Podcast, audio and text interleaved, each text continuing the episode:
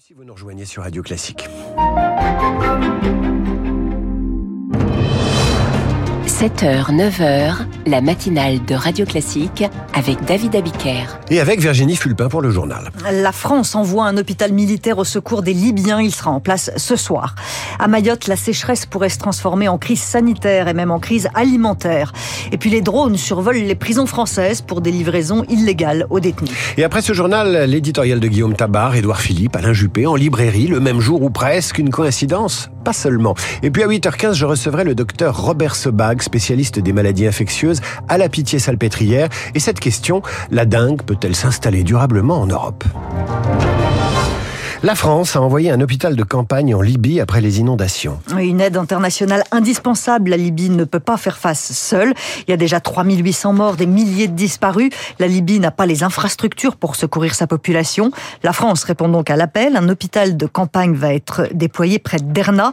Tout sera en place ce soir. Nina Droff nous explique comment ça fonctionne. L'objectif de cet hôpital de campagne est de compenser l'absence des établissements de santé en dur, détruits par les inondations.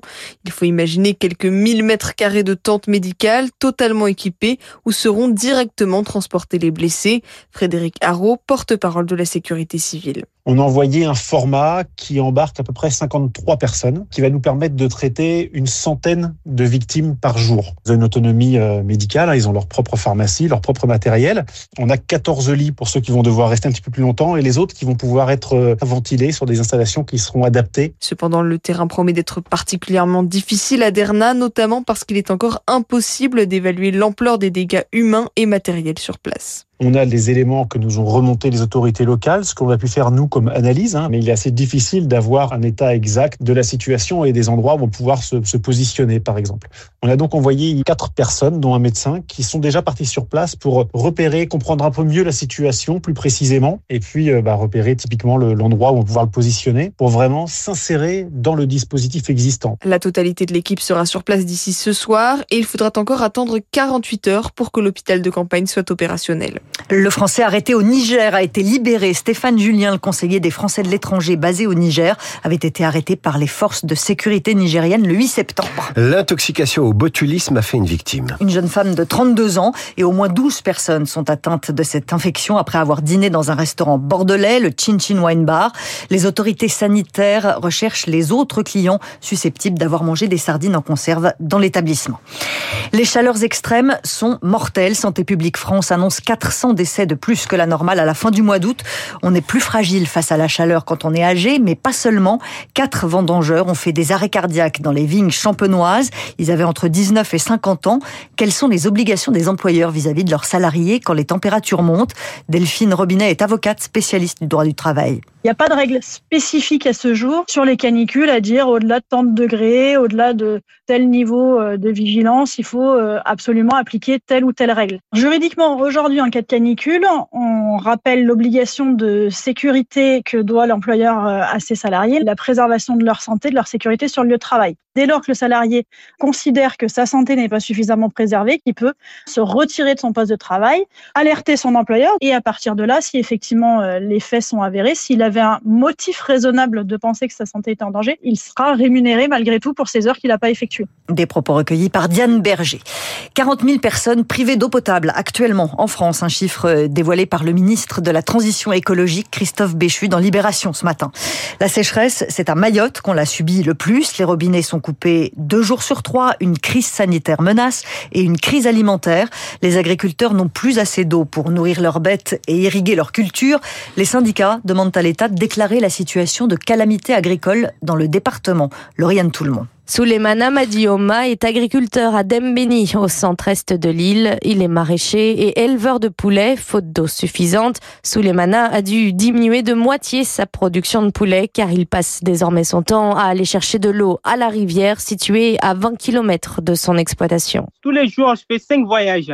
Avant, je commençais le travail à 6 heures. Là, maintenant, je commence depuis 4h30. Euh, Ça prend tout mon temps. Sur le maraîchage, je pense d'ici quelques mois, je vais arrêter. On est obligé d'arrêter. C'est une situation grave, grave, grave, grave. Moins gourmandes en eau, les cultures de bananes et de manioc souffrent aussi, rappelle Laïnie Mounier Madi, c'est la présidente de la fédération départementale du syndicat des agriculteurs de Mayotte. Au mois de septembre, normalement, toutes les cultures doivent débuter, mais euh, c'est pas possible. Et même ceux qui ont été déjà plantés sont en train de mourir. Ça reste notre nourriture de base.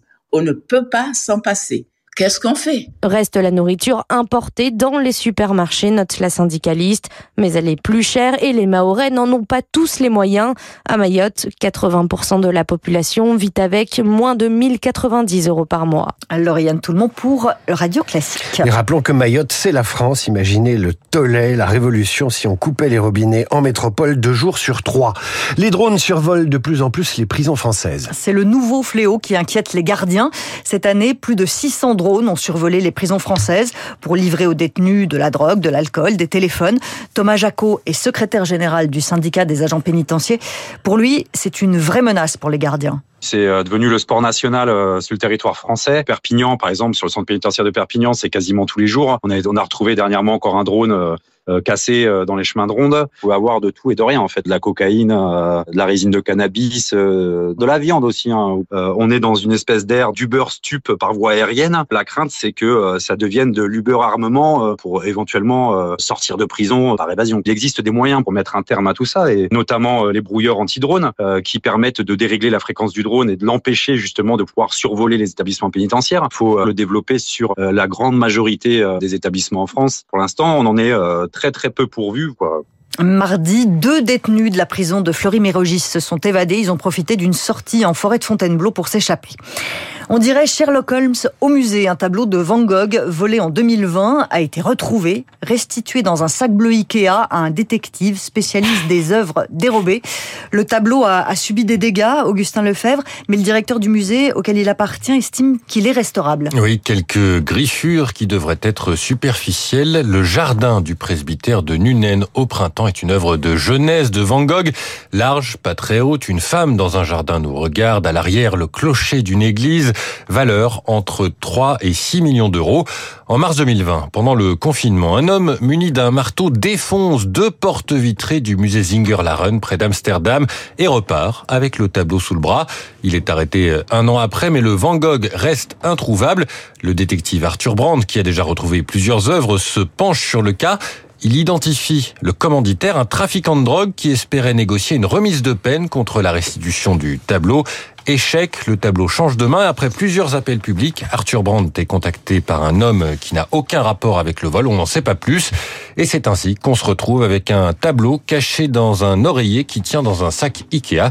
Il faudra attendre maintenant plusieurs semaines, voire plusieurs mois pour qu'il retrouve sa place au musée. Merci Augustin Lefebvre. Et puis le 15 de France de retour sur le terrain ce soir, deuxième match de la Coupe du Monde contre l'Uruguay. C'est à 21h à Villeneuve d'Ascq. Merci Virginie. À demain pour un nouveau journal. D'ici là, vous quittez la mêlée de Radio Classique. On retrouve la mêlée politique dans un instant avec l'éditorial de Guillaume Tabar qui nous parle d'une bizarrerie politique, la sortie en librairie euh, euh, quasi concomitante de, des livres d'Alain Juppé.